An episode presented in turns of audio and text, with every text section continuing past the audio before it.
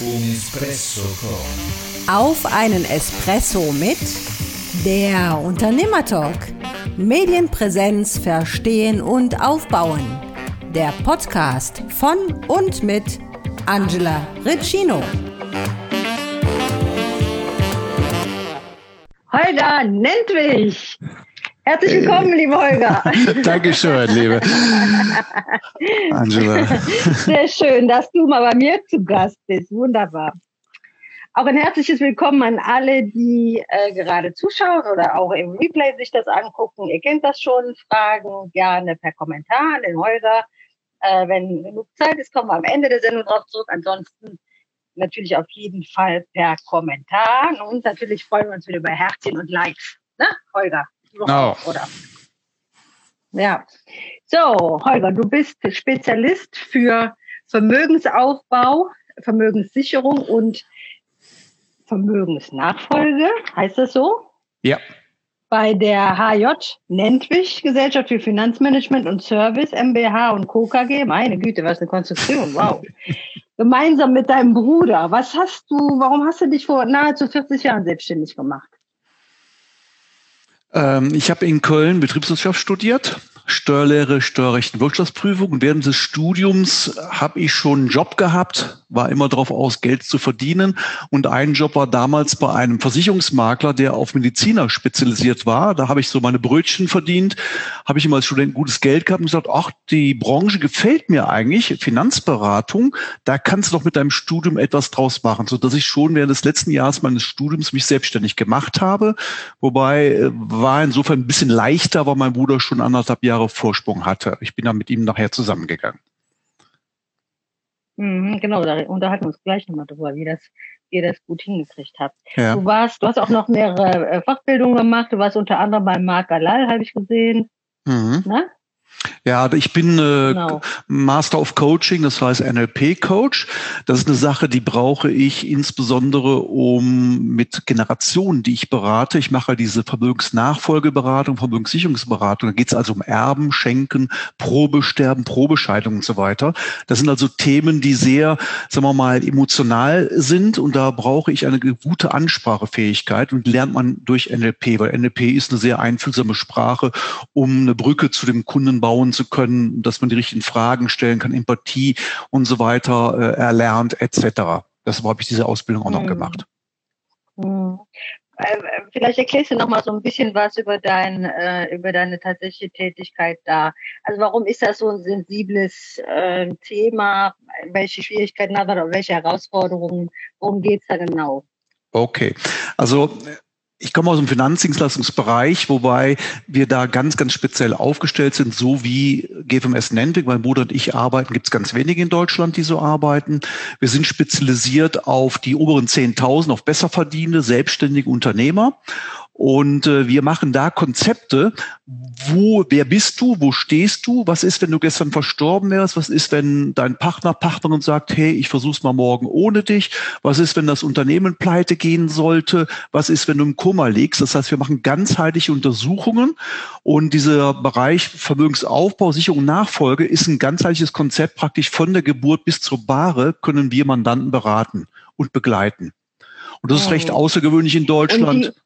Die, Hm? ja, die Mandanten befassen sich gerne mit dem Thema. Also wie, wie kommst du an deine Kunden? Also mittlerweile, da wir schon so lange drin sind, äh, haben wir sehr viele Stammkunden und zufriedene Kunden empfehlen natürlich weiter. Empfehlung ist ganz, ganz wichtig und wir haben ein sehr großes Netzwerk von Steuerberatern, äh, Notaren und Juristen, die uns auch gerne weiterempfehlen, weil jetzt komme ich noch zu der zweiten Ausbildung, die ich Mhm. gemacht habe. Ich bin Certified Estate Planner, furchtbarer Begriff. Als ich die Ausbildung gemacht habe, wusste ich auch gar nicht, was das ist vorher. Der Estate Planner ist im angelsächsischen Bereich der Spezialist für den Bereich Vermögensnachfolge, Vermögenssicherung. Der guckt also, wie ist der Mandant aufgestellt durch diese Probefragen, die ich eben erwähnt habe und macht praktisch Vorarbeiten und das, was ich ausarbeite, diese Essenz bekommt der Steuerberater als Information und nachher der Notar oder Jurist und ich vernetze diese beiden Gewerke auch, damit nichts falsch gemacht wird. Mhm. Das muss ich sicherlich in einem Beispiel mal erläutern. Hm? Genau, das ist, klingt ziemlich kompliziert. Ja, ist aber, wenn man es auseinander nimmt, recht einfach. Das Thema ist, jeder Berater hat eine spezielle Fähigkeit. Der Steuerberater geradeaus steuern. Der kennt den Kunden ganz gut. Er interessiert sich aber nicht unbedingt dafür, was ist, wenn der Kunde morgen vers gestern verstorben wäre, was passiert mit seinem Geld. Da macht er eine Erbsteuererklärung, damit ist die Sache für ihn geregelt. Das heißt, eine perspektivische Beratung in dem Bereich mit Testamenten und Generalvollmachten packt der Steuerberater nicht an. Der Jurist hingegen, Judex non calculat, Juristen tun sich schwer mit Zahlen, Rechnen und so weiter, sind die nicht immer so stark, habe ich gemerkt in vielen Gesprächen, beschäftigen sich mit dem juristischen Teil, haben von Steuern keine Ahnung. Und jetzt kommt noch der Estate Planner dazu. Ich kenne den Mandanten aus dem FF. Ich kenne alle seine Assets, das heißt, wo verdient, wie verdient er sein Geld, womit verdient das Geld, wie viel Geld ist vorhanden, wie ist Geld angelegt, wie viel Schulden sind da, welche Darlehen sind aufgestellt, wie sind seine Familienverhältnisse, hat er Kinder, Ehepartner, wilde Ehe, Lebenspartnergemeinschaft oder gar gleichgeschlechtliche? Oder sind Patchwork-Familien vorhanden. Das sind also ganz diffizile Fragestellungen. Und die schaue ich mir an, frage dann Ziel und Wünsche ab. Und nach den Zielen und Wünschen mache ich ein Konzept und zieh dann wieder den Steuerberater und den Juristen mit ins Boot, um nachher notwendige Verträge oder steuerliche Gestaltung zu machen. Denn Thema Steuern ist wichtig. Die Kohle soll bei Schenken und Vererben immer in der Familie bleiben, nicht ins Finanzamt gehen. Das ist eine ganz wichtige Aufgabe. Mhm. Also ja, ja, absolut.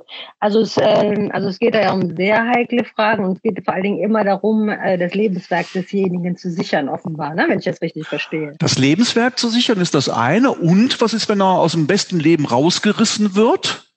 Was ist da mit den Finanzen? Und mhm. du hast ja eben gefragt, möchten die Leute sich gerne darüber unterhalten? Jein. Wenn sie mich kennenlernen, äh, stelle ich zwei, drei Fragen, da wird ganz klar, ja, wir müssen uns über das Thema unterhalten, weil eins gehört mit Sicherheit dazu.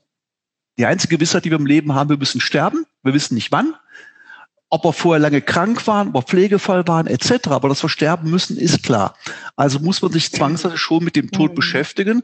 Und jedem, die sagen, ach, wenn der Sensemann, der kommt ja erst, wenn ich 80 oder äh, älter bin, falsch. Es gibt so viele junge Leute, die verstorben sind. Ich habe jetzt äh, vor äh, vier Wochen ist ein Kumpel von mir verstorben mit 52 Jahren. Das ist kein Alter, ja. Also auch wenn ja. da nicht im Prinzip ja. eine anständige äh, äh, Estate Planning Geschichte gemacht worden wäre bei dem, wäre das sehr, sehr mau gewesen für die Ehefrau und für sein Kind. Ne? Mhm. Ähm, also das heißt, äh, eine gewisse Bereitschaft, sich damit auseinanderzusetzen, dass man endlich, also dass das eigene Leben endlich ist und dass man seine Finanzen ordnen sollte, die ist dann bei deinen Kunden schon vorhanden. Oder musst du da immer erst nochmal Überzeugungsarbeit leisten? Du sagst, du stellst bestimmte mhm. Fragen. Welche sind das denn? Die Fragen sind, Herr Unternehmer, Frau Unternehmerin, was ist denn, wenn Sie gestern verstorben wären? Wie ist Ihr Vermögen aufgestellt? Mhm. Wer bekommt was? Die meisten meinen ja nur, weil sie verheiratet sind, kriegt der Ehepartner alles. Die Kinder werden außen vor gelassen, aber, aber die kriegen doch nachher das Geld. Das ist leider nicht so. Und durch dieses Probesterben nehme ich den Mandanten mit rein in eine Geschichte und spiele das mal durch. Und dann merken sie ziemlich schnell, ups, nach dem Motto, Houston, ich habe ein Problem, das muss ich ja lösen. Das wusste ich ja noch mhm. gar nicht. Das sind die einen, die sagen, oh, habe ich doch gar nicht so drüber nachgedacht. Andere wiederum sagen, na klar, mir ist das Thema schon wichtig, aber mein Steuerberater sagt, sagt mal, ich soll das machen. Und jetzt kommen wir zum Thema Steuerberater. Das ist nicht die ureigenste Aufgabe des Steuerberaters, so dezidiert zu beraten, wie ich das mache, weil ich gehe ja sehr, sehr ins Detail rein. Ich gucke mir auch vorhandene Produktkombinationen an, die vorhanden sind, beurteile die auch, optimiere die auch steuerlich und erbschafts- und schenkungssteuerlich steuerlich. Das ist nicht der Job des Steuerberaters. Der Steuerberater kann daher zwar mhm. tolle Konzepte machen, um Erbschaftssteuer oder Schenkungssteuer zu sparen, aber die Vorarbeit, mhm. die Produkte auszumerzen, zu selektieren und dann von mir als Vorgabe zu bekommen, das schätzen die Steuerberater, mit denen wir zusammenarbeiten in der Kooperation. Die sagen, nenn dich, du bist der Mann der ersten Stunde, geh mhm. rein und das, was du ausgearbeitet hast, damit arbeiten wir dann weiter. Das sind praktisch Arbeitsgemeinschaften, die gegründet mhm. werden. Und das mhm. erkennt der Mandant. Das heißt, du hast dann ganz ja, der Mandant erkennt dann ja, ziemlich schnell, hey, ich brauche doch eine Information, ich muss mich mit dem Thema doch beschäftigen. Ja, Mhm. Wie, fühlt sich das für die Leute an? Also wird, hast du schon schlimme Sachen erlebt? Also dass sie, dass die Leute vielleicht, äh, ich sag mal, Zusammenbruch hatten? Sind die, sind die da sensibel oder sind das dann sowieso so taffe Unternehmer, die sagen? Also in der Regel aufgeschlossen, weil die sind ja schon gut aufgestellt, was Geld und Finanzen angeht, ähm, haben sich auch schon mal mit dem Thema so ein bisschen beschäftigt, haben aber in der Regel Falschwissen. Falschwissen heißt, ja, ja, das mhm. kann ja meine Frau, mein Partner kann ans Geld dran, alles kein Thema etc.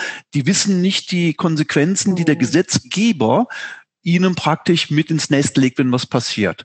Und sobald ich das anspreche, ist die Tür mhm. offen, sagen, wow, Herr Nentwich, danke, dass Sie hier sitzen, so einen wie Sie brauche ich, kommen Sie mal. Negatives, mhm. also mal, ich habe mal eine Geschichte erlebt, eine, das war die Frau eines Professors, die wollte sich per Tu mit dem Thema Sterben nicht unterhalten. Die hat also schon, muss man fast sagen, ein Traumata. Für die war das Thema Tabu. Nein, über den Tod will ich nicht reden. Äh, dann nutzt auch keine Argumentation und und und. Haben der Mann und ich nachher was alleine gezaubert, weil ist klar, mhm. auch wenn sie sich mit dem Thema nicht beschäftigen will, der Sensemann macht schon klar, du musst dich damit beschäftigen, wenn dein Partner oder du weg bist, muss ganz klar geklärt werden, wer soll was, warum, wieso, in welcher Höhe bekommen und wer nicht. Mhm. Und wie sicher ist mein mhm. Vermögen mhm. beispielsweise. Also kommst an dem Thema nicht vorbei. Ich wollte dich eigentlich fragen, ähm, ob das jetzt in Corona-Zeiten äh, noch gefragt ist, in Anführungszeichen, aber mir wird gerade klar, also es gibt mit Sicherheit noch eine ganze Menge an Vermögen zu verwalten, trotz Corona oder gerade wegen Corona. Wie, wie, wie ist da die aktuelle Situation? Also yeah. das Risiko, äh, kurzfristig zu sterben, ist ja jetzt im Moment relativ hoch immer noch, ne? Ja, durch Corona, das ist jetzt durch nicht durch das ist, ja. Für Ungeimpfte ja, ist immer so, die Sterblichkeit von Corona ist laut Statistik nicht höher als von einer mittelschweren Grippe. Wollen wir jetzt nicht diskutieren. Ich denke mir, das Thema, woran du stirbst, wenn man sich die Todesfälle anschaut, es gibt Herzkreislauf, äh, Schlaganfälle, Tumore sind immer noch in der Statistik führend, was Todesfälle angeht und äh, auch Sachen, mhm. es muss ja nochmal einer in Koma verfallen. Hat einer eine Operation, wird eine Woche in künstliches Koma gelegt. In der Zeit ist sein Unternehmen nicht führungsfähig, weil nur weil er einen Prokuristen hat, der hat vielleicht ein paar Rechte, aber die Firma kann im Prinzip nicht arbeiten, wenn er sich vorher nicht geregelt hat. Dann kommen so schlimme Sachen, dass vom mhm. äh, Familiengericht ein Ergänzungspfleger bestellt wird, der dann in die Gesellschaft zusammen mit reingeht und dann über die Geschicke der Firma mitbestimmt. Das ist den meisten ja gar nicht klar. Ich sage, ja, es kann doch mein bester Mitarbeiter, meine Frau, die wissen Bescheid. Nee, wenn da keine Vollmachten da sind, dürfen mhm. die das nicht. Deshalb ist das Thema immer ein Dauerbrenner. Ja. Und bei den Mandanten, die ich habe, muss ich sagen, die sind alle bis jetzt sehr, sehr gut durch Corona durchgekommen. Ich muss aber auch dazu sagen, wäre ich jetzt auf Gastronomen, Hoteliers spezialisiert, dann hätte ich sicherlich ein Problem. Ja, weil das, die da das sind mhm. zum Teil muss sagen, ganz arme Würste, da kommen Hilfen nicht an, etc. Die leben von der Substanz. Ganz, ganz schlimm, was da passiert, was die Politik hier sträflich, ja, falsch gemacht hat, überhaupt nicht in der Lage ist zu regeln. Ja. Aber die Zielgruppe habe ich Gott sei Dank. ich habe da ein, zwei Fälle von, aber Gott sei Dank nicht die Majorität meiner Mandanten, mhm. so dass es bei mir läuft. Toi, toi, toi. Aber ich habe schon Verständnis für die, die da durch das Raster fallen. Das sind einige. Es gibt aber auch wieder andere, die sind Gewinner in ja, Corona-Phasen, die dann richtig Geld mitverdient haben. Weil wieder neue sagen wir, Wachstumschancen mhm. entstehen. Das ist auch das Thema, ich bin da selbst auch Unternehmer, auch ein wichtiger Tipp. Unternehmer heißt Unternehmer, weil er etwas unternimmt. Sonst wäre ein Unterlasser. Das ist ein schöner Satz, den ich mal irgendwann gehört habe, den sage ich mal sehr, sehr gerne. Wir haben immer wieder als Unternehmer neue Herausforderungen, die muss man sich stellen. Ob das jetzt Corona XY ist, das ist letztendlich gesehen egal, wie das Problem heißt. Hm. Ja, ja, kann ich dir nur zustimmen. Ja, beim Thema Unternehmen kommen wir nochmal bitte zurück auf deinen Bruder. Dein Bruder hat also das Unternehmen zuerst gegründet. Du bist dann eingestiegen, äh, praktisch in Familienunternehmen.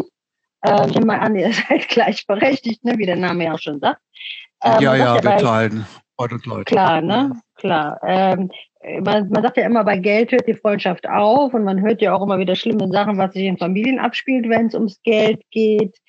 Wie habt ihr das denn geregelt? Also ich, ich nehme mal an, die Regeln, die ihr auf andere anwendet, also auf die Kunden, die äh, ja, genau.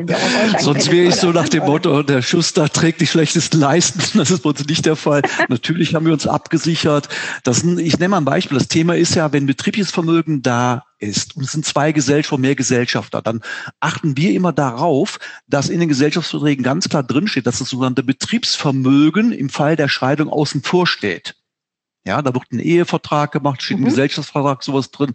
Übrigens ganz erstaunlich, weder Juristen noch Steuerberater achten auf diese Formulierung. Ich habe letztens so mal äh, 15 mhm. Steuerberater in der Schulung gehabt, wo ich mal mein Estate Planning, Erben und Schenken vorgestellt habe, habe mal gefragt, wer kennt denn eigentlich die Gesellschaftsverträge von euren Mandanten? Da haben von 15 einer aufgezeigt. Da habe ich gesagt, das darf doch nicht wahr sein. Es war schlimmer, als ich befürchtet hatte. Mir war schon klar, dass sie das, dass viele Steuerberater nicht so ins Detail gehen. Die gucken immer die Sachen durch die steuerliche Brille an, aber in Gesellschaftsverträgen ist ja äh, formuliert, was ist, wenn einer krank ist, berufsunfähig ist, verstirbt, wenn man sich verkracht, wie sind die Regelungen dann, dass man auseinanderkommt? Und da geht es dann auch wieder um das Thema Vermögenssicherung, Vermögensschutz, weil wenn ich Unternehmer bin, habe ein Risiko, ich muss doch meine Familie als erstes schützen. Nach dem Motto, wenn die Firma pleite geht, kann es nicht sein, dass die Familie mit pleite geht. Da haben wir dann Versicherungs-, äh, Vermögenssicherungskonzepte uns überlegt, wo wir dann solche Sachen safen. Das macht kaum ein Steuerberater, kaum ein Jurist. Die beachten sowas mhm. erstaunlicherweise nicht. Woran liegt das? Ist das, äh, ist das Unkenntnis oder das Denken? äh, das ist nicht mein Förmchen oder was ist das? Ja, ja, hast du ganz gut formuliert, ist nicht mein Förmchen, weil der Steuerberater bekommt in der Regel durch Buchhaltung, Finanzbuchhaltung, durch Lohnabrechnung und durch die Erstellung von Jahresabschlüssen von jeder sein Hauptgeld, dann hinzugehen, ein Beratungshonorar einzufordern, oder lieber Mandant, wir müssen das und das machen, da sagen viele Mandanten noch, ja, du hast ja schon genug für Geld, ich zahle dir 10.000 im Jahr oder mehr, da muss das doch drin sein, sagt der Steuerberater, nee, nee, das ist eine Extraleistung, ein ganz anderes Gewerk. Und ich muss mhm. natürlich auch sehr viele mhm. dezidierten Kenntnisse haben. Ich muss auf einmal mit Familienmitgliedern sprechen. Familienmitglieder besprechen heißt, sagen wir, der Steuerberater ist mit seinem Mandanten groß geworden, hat eine kleine Firma gehabt, ist mittlerweile größer und größer geworden. Der Steuerberater ist mit dem zusammengewachsen, spielt vielleicht Tennis mit dem. Da muss er auf einmal das Gespräch führen, hau mal mit deiner Ehefrau. Äh, was ist denn, wenn die jetzt auch mit dem Golflehrer meint, da hat sie mehr Spaß als mit dir? Wie kann ich denn das safen? Dann sagt die Ehefrau, dein, ey, dein Steuerberater ist dagegen mich. Ah, kann sein, dass der Steuerberater auf einmal rausfliegt aus dem Mandat. Das heißt, auch deshalb schützen Steuerberater ja. auch ihr Mandat, indem sie bestimmte Sachen nicht ansprechen, weil du musst so feinfühlig sein. Ich erlebe auch so Sachen, wenn ein Steuerberater mit im Termin war, sagte mir letztens eine Ehe, letztes Jahr eine Ehefrau, ah, mein Mann ist aber auf den Herrn sowieso auf den Steuerberater sauer. Ich sage, warum das denn? Ja, wegen äh, Ehevertrag sollte ich, äh, nee, ich bin sauer auf den Steuerberater meines Mannes, so war das. Ich sage, warum das? Ja, ich soll das, äh, ich soll an der Zahnarztpraxis nicht partizipieren partizipieren, wenn wir uns scheiden lassen, ja. Der Ansatz ist gut, den der Steuerberater gemacht hat. Thema ist ja. aber das einfühlsame Erklären. Da musst du rhetorisch sehr, sehr gut drauf sein. Du musst sehr einfühlsam sein, weil die Frau, in dem Fall war es die Frau, sieht doch ihre Fälle weg schon nach dem ich werde jetzt entreichert. Mein Mann geht fremd mit der Praxishelferin. Ich fliege raus. Wie kann ich die Kinder ernähren? Da kommt da erstmal die Notsituation auf. Und wenn Notsituationen aufkommen, dann ist rationales Denken sehr, sehr fern. Also muss man dann ein Konzept draus ja, machen, Holger, ich sage, wie kannst du die Ehefrau schützen? Natürlich muss die ein Äquivalent bekommen. Wenn sie auf eine Sache verzichtet, muss ihr der Ehegatte etwas anderes schon zu Lebzeiten vorher geben. Ja? Das ist ja, eine ich meine auch, also das ist ja nichts, was man Genau, also man muss ja nun, äh, so wenn die Ehefrau ähm, den, den, Job zu Hause schmeißt und die Kinder erzieht, also muss, man sich hier schon was einfallen lassen. Richtig. Also es ist ja logisch, dass der keine Lust drauf hat und äh, ich weiß auch nicht, ob man sowas einfügen und vermitteln kann. Das also, kann man einfügen. Sei denn, man hat eine NLP-Ausbildung. Ja, also sag mal so, da, da gehört, sag mal, das NLP-Ausbildung natürlich auch Berufserfahrung. Das ist natürlich dadurch, dass ich ein paar Jahre auf dem Puckel habe und schon viele, viele Gespräche geführt habe in dem Bereich, fällt es mir natürlich leichter. Ich weiß im Prinzip, welche ja, Befindlichkeiten kommen, wie argumentiert wird draußen und kann im Prinzip vorweg Argumentation machen. Sage jetzt, denken Sie bestimmt, wenn ich jetzt vorschlage, bleiben wir wieder Beispiel Ehefrau, sie soll auf das Betriebsvermögen verzichten bei Scheidung, sage ich, Sie werden jetzt möglicherweise denken, dass Sie hier entreichert werden, dass er endlich ein blöder Typ ist. Da guckt die mich an, lächelt so ein bisschen verlegen, sage ich, naja, wenn das so wäre, dann wäre ich echt ein blöder Typ. Wichtig ist aber auch zu ihrem Vorteil, ihr Mann muss ihnen dafür das und das geben, damit sie jetzt ein Äquivalent dafür haben. Immer Win-Win-Situation. Wenn ich das so formuliere, alles Paletti, kann man in aller Ruhe Sachen besprechen. Man muss nur mit den mhm. Leuten am Tisch sitzen. Das geht nicht per Telefon mal oder dass der Mann oder die Frau ihrem Partner sagt, Schatzi, wir müssen jetzt einen Ehevertrag machen. Dann denken die, um Gottes Willen, was denn da passiert? Letzte mhm. Weihnachtsfeier, da hat ja der Blondin so zugezwinkert, das ist bestimmt meine Konkurrentin. Ja? Holger, du kommst ja da auch richtig da in die, äh, kommst ja richtig ins Nähkästchen plaudern. Also ich möchte Absolut. Wissen, was du alles schon erlebt hast. Wie kommst du denn dann mit den Familien dann insgesamt zurecht? Also sowas, wie lange bist du mit solchen Mandaten unterwegs und äh, nimmst du das nicht auch mit nach Hause? Ähm, sowas. naja, so eine Entscheidung, wenn man nachher ein Testament macht und Generalvollmachten ausarbeitet, das ist schon ein Entwicklungsprozess. Der Mandant wird zuerst mal so mal ein bisschen wachgerüttelt, hey, du brauchst etwas. Dann kommt die über, dann kommt die Bewusstseinsphase. Ah, mir wird bewusst, wenn ich da was nicht mache, habe ich ein Problem. Problem erkannt, Problem gelöst. Wie kann man es lösen? Es gibt verschiedene Optionen, die ich aber dann abfrage, was zu jedem, was zu demjenigen passt, nach seinen Zielen und Wünschen nach denen muss ich mich natürlich richten und sage dann, du kannst das und das und das machen, Vor- und Nachteile. Das muss derjenige wieder auf sich wirken lassen. Das heißt, es kann zwischen drei Monaten bis ein Jahr durchaus laufen.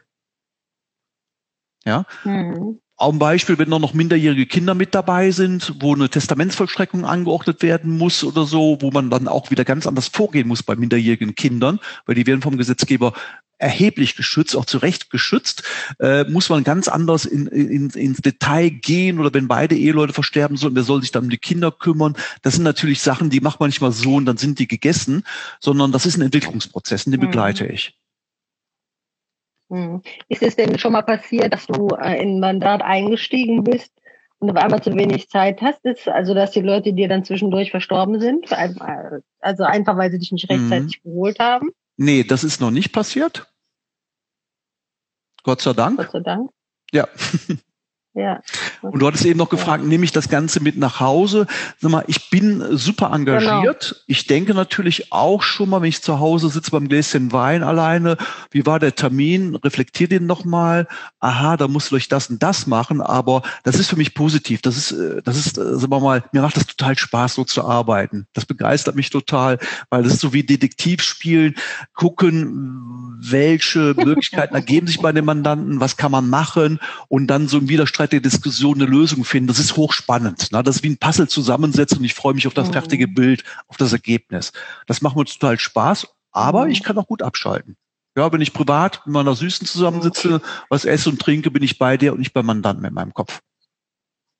Ja, das ist schön, das ist wunderbar. Gut so. Sag mal, ähm, du nimmst, also du, du sammelst ja wahnsinnig viel Praxis jetzt in diesen vier Jahrzehnten äh, und diese Praxis bringst du auch ein in deinen Podcast. Du hast einen eigenen Podcast, der heißt Lass dich nicht abzocken. Du hast mir gesagt, der hat äh, über mehr als 121.000 Menschen äh, haben, den, haben die Beiträge schon angehört. Ähm, mhm. Mich würde mal interessieren, wie meinst du denn eigentlich mit Lass dich nicht abzocken? also ihr seid die Guten ja. und die anderen sind die Bösen ja. oder wie, wie ist das jetzt? Was sagst du? Ich sag, ihr seid die Guten. Ich sag, ihr seid die Guten und die anderen sind die Bösen. Oder wer, wer ist Dr. Wiener? Also wir, wir sind gut, das ist richtig, kochen allerdings auch mit Wasser, aber unser Wasser wird ganz gut gekocht. Ähm, ich mhm. muss keinen Mitbewerber fürchten. Das ist das, das, das Thema, muss ich ganz klar sagen, weil dieser Beratungsansatz, den wir hier haben, ist so speziell, da gibt es wenige Leute, die sich draußen bewegen. Wo ich Mitbewerber habe, das ist bei Finanzprodukten. Ich, wir vertreiben auch Finanzprodukte. Das heißt, wenn der Mandant Finanzprodukte braucht, dann vermitteln wir die auch. Dann sind wir Provisionsempfänger. Das weiß der Mandant auch vorher. Aber die ganze Sache, die ich vorher erzählt habe mit Erben und Schenken, das ist rein Honorarberatung. Das heißt, ich bekomme ein festes Honorar, das ich mit dem Mandanten vereinbare, sowie ein Steuerberater und Rechtsanwalt. Also da habe ich keine Konkurrenz. Mhm. Jetzt nochmal der Podcast mhm. heißt, lass dich nicht abzocken, Finanzen, Lernen, Planen, Leben. Das ist der seriöse Untertitel. Und dieses lass dich nicht abzocken. Die Finanzdienstleistungsbranche hat einen schlechten Ruf. Früher, als ich angefangen bin, war es immer der Versicherungsvertreter als Wadenbeißer ganz furchtbar. Die sind mittlerweile viel qualifizierter geworden, besser geworden, muss man ganz klar sagen. Heute sind sehr oft die Wadenbeißer die Banker. Das sollte man gar nicht glauben. Das sind richtige Verkaufsmaschinen zum Teil ist nicht meine Erfindung, sondern ich kriege ja die Sachen auf den Tisch von meinen Mandanten. Ach, mein Banker hat mich angerufen, ich soll das und das machen und da machen die Druck, sie haben Geld, warum machen sie das denn mit uns und so weiter. Du, da wird im Prinzip auf die mit der emotionalen Keule gedroht. Das ist unglaublich weil Banker haben den Druck, dadurch, die, dass die Banken ja keine richtig guten Margen mehr bei Krediten haben, müssen sie Produkte verkaufen. Und das heißt, die Banker mutieren mhm. mittlerweile zu Verkaufsmaschinen und das ist eigentlich nur ein Tipp, den ich geben kann. Egal, wen du kennenlernst, stell Fragen. Wer bist du? Was hast du für eine Ausbildung? Wie lange machst du das? Was hast du für Empfehlungen? Wir haben beispielsweise bei Kennst du einen, ich weiß über 200 Bewertungen von Kunden, aber jetzt nicht nur Sternstunden, sie schreiben da richtig schöne, ausführliche äh, Sätzchen, was wir gut gemacht haben. Äh, man sollte schon informieren, hast du schon Leute beraten? Wie waren die zufrieden, deine Kunden? Und hast du, sagen wir mal, äh, eine gute Weste, hast du ein weißes Hemd vorzuweisen? Und dadurch kann man mhm. die Spreu vom Weizen sehr, sehr, sehr schnell trennen. Und wenn man über Produkte berät, wie verdienst du dein Geld? Wenn einer nur sagt, ja, ist alles okay, ich habe ein tolles neues Produkt, da muss man sich fragen, passt das überhaupt? Man muss Fragen stellen. Wie ist das Ganze eingebettet? Und wenn man merkt, dass der Verkäufer nicht ganzheitlich Sachen behandelt, vorsteuern, nachsteuern, passt das in meine Familiensituation rein, wirklich ganz dezidiert vorher Fragen stellt, also nicht so ganz oberflächliche Fragen, die man nach dem Fragebogen laut Gesetzgeber stellen muss. Wenn der Berater sich da nicht einbohrt, dann merkt man ziemlich schnell, der kann wohl nicht der Richtige sein. Mhm. Ja, aber ich sag mal, in, in so einer Situation können die ja auch gar nichts. Also wer kennt denn schon seine Kunden oder seine Mandanten so gut, wie du die kennenlernst, wenn du in so ein tiefes Mandat einsteigst? Ich wundere mich aber, weil es, es klingt ja nach einem sehr guten Konzept, ähm, was ihr anbietet, dass ihr da kaum Wettbewerb habt ist das, also ich sage mal natürlich nicht auf Bankerseite, okay, ja. klar, warum ja. die das tun, aber warum habt ihr kaum Wettbewerb? Weil das, ist das, weil es anstrengend ist auch, weil es Mühe macht? Äh, das ist sehr arbeitsintensiv. Ein Beispiel, wenn ich ein neues Mandat bekomme, wo einiges an Vermögen da ist, gehe ich mit 28 Ordnern raus. 28 Ordnern als Bild dafür, da steht alles drin. Ich kenne Steuererklärung, eine Überschussrechnung, Bilanzen, äh, Gehaltsabrechnungen, die Gesellschaftsverträge, Arbeitsverträge, die Versicherungsverträge, die Finanzdarlehensverträge. Ich kenne alle Konten, was an Cash da ist, was an äh, Aktienvermögen da ist, ob Vermietungs- Verpachtungsimmobilien da sind, ob der aus alten Zeiten Schiffsbeteiligung oder andere Beteiligung, Flugzeugbeteiligung etc. hat. Die schaue ich mir alle an. Und diese Fähigkeit, 28 Ordner durchzuarbeiten, da musst du sehr, sehr organisiert arbeiten können, Punkt eins. Und du musst schon Ahnung von Produkten auch haben. Das haben die wenigsten Leute. Weil ganz schnell erklärt, mhm. du hast auf dem deutschen Finanzmarkt hast du Leute mit bestimmten Zulassungen. Es gibt Leute, die dürfen nur Versicherungen verkaufen. Es gibt Leute, die dürfen nur Immobilien und Immobilienfinanzierung verkaufen. Es gibt Leute, die dürfen Aktien verkaufen. Es gibt Leute, die dürfen Investmentfonds verkaufen. Und es gibt Leute, die machen halt dann noch so eine mhm. Beratung wie, wie äh, Estate Planning, Erben und Schenken im Beratungsbereich. Und dadurch, dass wir so lange unterwegs sind, haben wir alle Zulassungen. Das Einzige, was wir nicht können und dürfen, sind Einzelaktien zu verkaufen und zu bewerten. Aber wir machen beispielsweise auch Investmentfonds. Wir haben letztes, äh, letzten Monat wieder ein großes Mandat gewonnen. Äh, da hat ein Unternehmer vier Millionen aus dem Unternehmensverkauf bekommen. Da haben wir zwei Millionen abbekommen von, für Investmentfondsportfolio aufzustellen, was wir nach Steuern wirklich gut aufstellen können. Da sind wir gegen äh, Deutsche Bank angetreten, kann man sagen, und ein Portfolio-Manager aus, äh, hier aus dem Rheinland, äh, die vermögende Privatkunden beraten. Wir haben die Hälfte abbekommen. Zeigt auch, dass wir uns da auch nicht verstecken Super. müssen. Aber dafür ja. haben wir auch Partner im Hintergrund. Ja. Wir sind nach außen in zwei Leute mit einem Arbeitsteam hier im Büro. Aber der, das Schöne ist, wenn wir können uns heute in unserer Branche so vernetzen. Wir haben beispielsweise im Investmentfondsbereich ein Netzwerk, wo 1,5 Milliarden verwaltet werden, wo wir darauf zugreifen vom Know-how her. Das ist schon eine große Nummer, wo man sagen kann, wir können arbeiten wie eine kleine Privatbank. Wir sind da klein und fein. Aber jetzt kommen wir vielleicht zu dem Podcast. Warum habe ich den gemacht? Weil ich bin eher meiner Unbekanntheit gescheitert als an, an Mitbewerbern. Wir wollen ja heute vielleicht auch ein bisschen so über Social Media, wie, wie bist du positioniert, was machst du? Und da bin ich vor zwei Jahren drauf gekommen, hey, mach mal einen Podcast. Nach dem Motto Podcast das gibt's aufs Ohr, da haben Leute Lust und Zeit, sich das anzuhören. Und ich kann viele Themen, die ich immer wieder erzähle bei meinen Mandanten, kann ich sagen, hör dir mal den Podcast über äh, Probesterben an. Da habe ich mal äh, beispielsweise einen Notar interviewt, den Dr. Ile, hör dir das mal an. Das ist praktisch für mich der nullte Termin. Der nullte Termin heißt, der Mandant, der Zug für Mandant hört sich das an, hat schon mal ein bisschen Warming up, bekommt schon mal das ein oder andere Stichwort mit, ist schon mal ein bisschen sagen wir mal, aufgekratzt, interessiert worden für das Thema und sagt, naja, wenn wir zusammen sitzen, dann ich habe ich mir angehört, ist sehr interessant, ich habe gleich die, die, die Fragen. Das heißt, ich spare Zeit. Das war mein mhm. Ansatzpunkt. Ich habe nicht, hab nicht Bock, immer alles zu wiederholen. Dann habe ich aber gemerkt, mhm. als ich Podcast gemacht habe, es hat auf einmal angefangen, riesen Spaß zu machen. So dass ich dann Interviews gemacht habe mit Steuerberatern, Rechtsanwälten, Notaren, auch erfolgreiche Unternehmer. Oder auch dich habe ich ja letztes Jahr interviewt. Über, über dich bin ich über Empfehlung dran gekommen, wo ich dann, was ist PR, Unterschied dann PR zu normalem Marketing, was ist der Unterschied? Das heißt, auch so ein Content gebe ich gerne meine Zielgruppe weiter und ich mache Eigencontent. Eigencontent ist, was ist, wenn du gestern verstorben wärst, ist ein Testament sinnvoll, äh, ist eine Immobilie noch sinnvoll, Vermietung, Verpachtung, was musst du beachten, bekommst du auch im Alter Finanzierung zu zugesagt etc. Ich mache mittlerweile zwei Podcasts, mittlerweile seit Beginn, ich habe das mal aufgeschrieben, zum 11.02.2019 bin ich am Start und bin jetzt bei der Nummer 237. Also morgen oder übermorgen kommt zu Nummer mhm. 238. Und ich habe letzte Wenn Woche 144.078 ja. Hörer gehabt. Ne? Fantastisch, ja, ja. sehr gut. Sehr Dadurch habe ich du gut Content, ja? Nee, sag ruhig. Sag du, Holger. Ja, lass mich auch mal zu Wort kommen. Genau. Wenn du das Interview mit den selten wenigsten Fragen, herrlich. Ähm, wenn du so viel Content in den Podcast gibst, dann, also es gibt Leute, die sagen, ich will nicht so viel Content rausgeben, weil da brauchen mich die Leute ja nicht mehr. Ja. Wie, was, was antwortest du denen? Tja, das ist eine dumme, das ist eine, ein dummer Gedanke, wenn man so denkt. Ich gebe sehr, sehr viel Content raus, weil ich zeigen kann, was ich drauf habe. Und das Schöne ist, das, was ich drauf habe, denen, wer will das denn abkupfern? Entweder ist er genauso gut oder besser, dann braucht er mich nicht abzukupfern. Die, die das nicht drauf haben, die können diesen Content nicht einfach übernehmen, abkupfern. Dafür müssen sie Ausbildung machen, das geht mhm. gar nicht.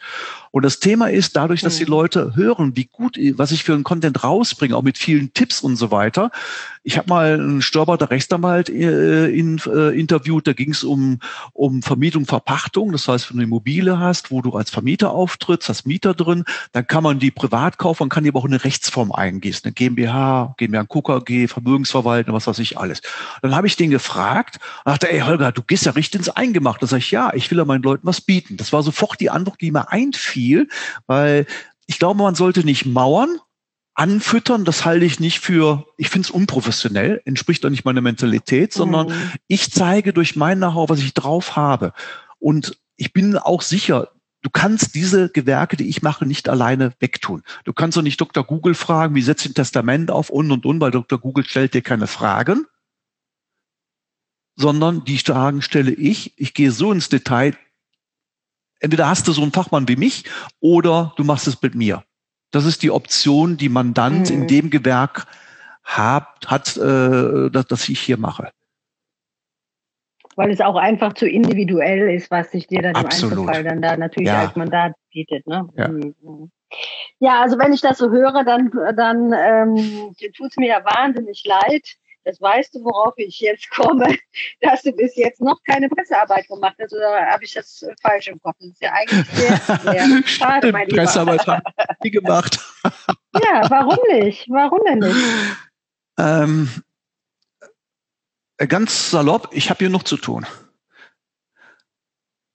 Kannst du auch also machen ich lassen, würde, Fachleute für ja, dann habe ich vielleicht noch mehr zu tun. Also immer durch den Podcast, den ich jetzt seit, seit zwei Jahren mache, habe ich dermaßen das Netzwerk aufgebaut, so dass ich aus diesem Netzwerk gute Empfehlungen bekomme.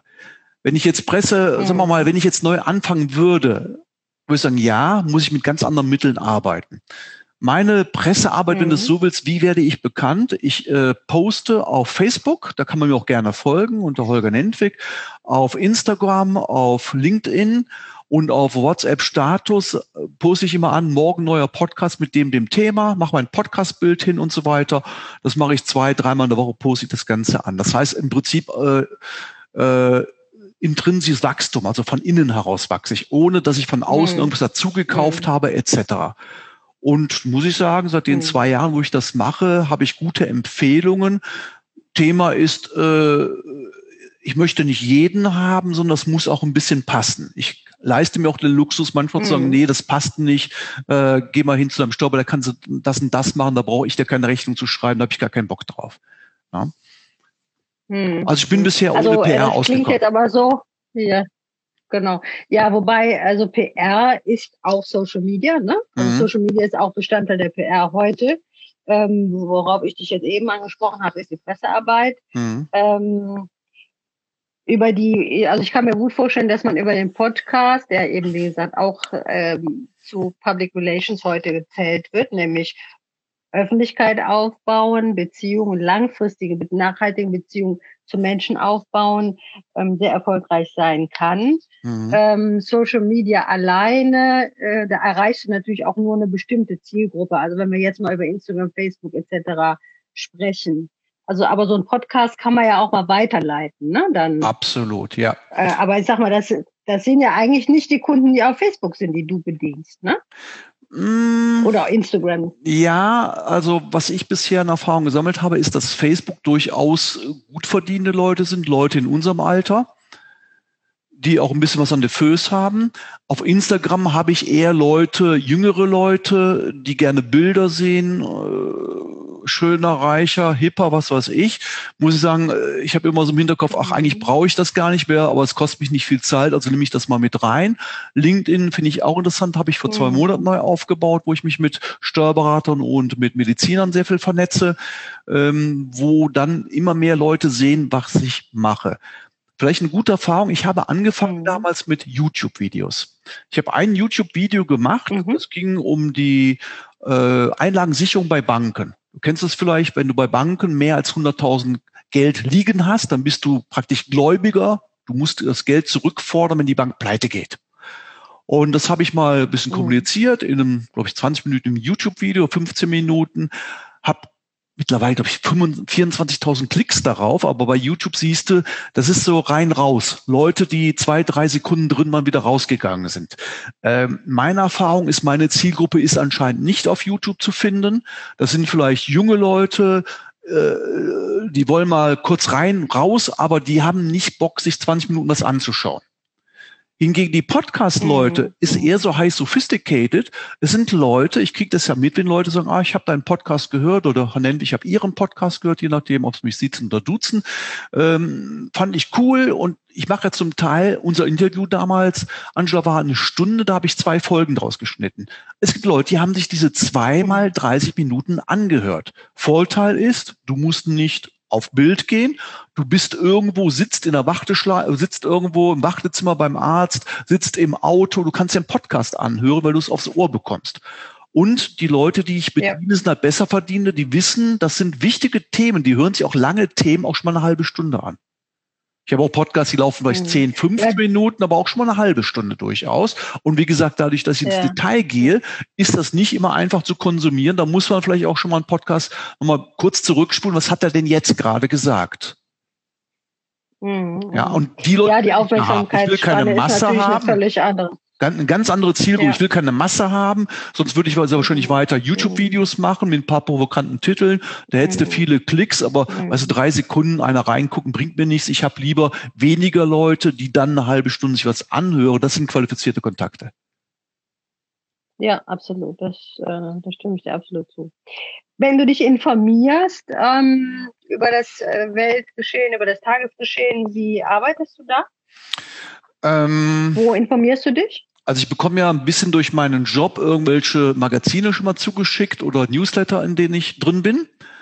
Dann fachliche Weiterbildung müssen wir eh machen, wie die Weltmasse. Dadurch, dass ich fast alle Zulassungen habe, muss in jedem Bereich, muss ich immer wieder 10 bis 15 Stunden pro Jahr pro, pro Fach praktisch an Weiterbildung betreiben. Das ist richtig viel, was wir machen. Kommt aber durch die Komplexität zustande dessen, was wir anbieten.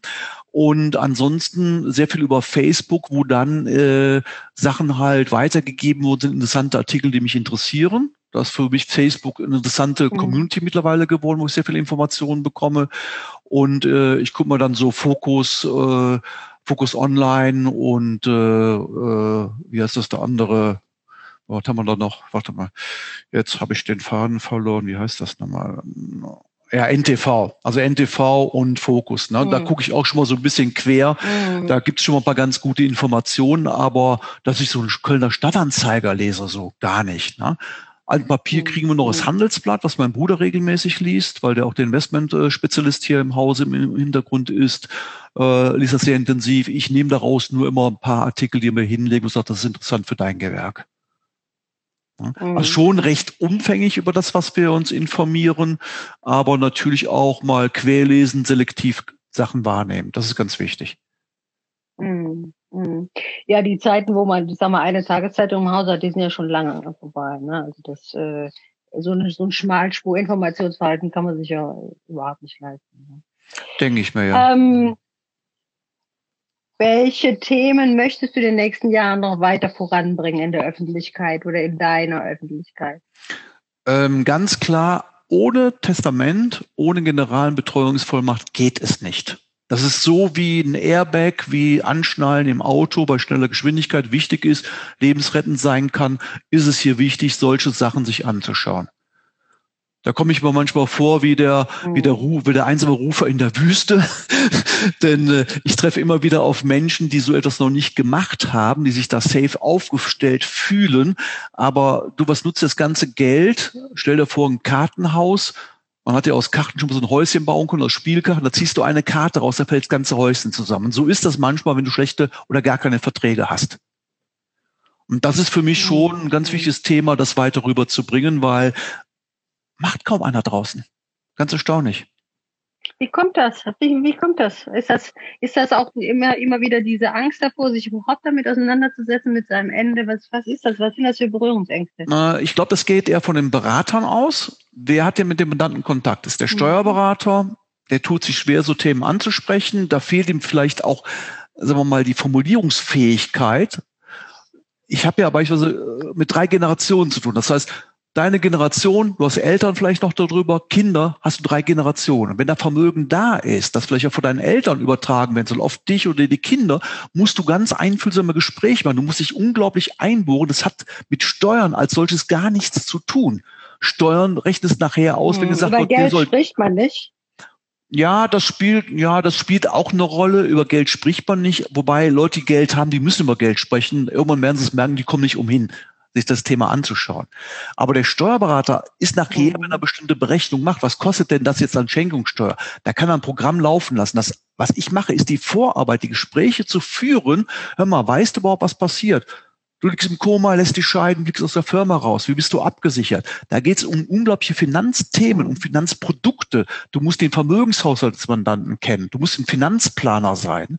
Und das ist nicht das, was der Steuerberater originär macht und lernt. Es gibt ein paar spezialisierte Steuerberater, ja, die ja. machen das, aber die kannst du salopp an einer Hand abzählen.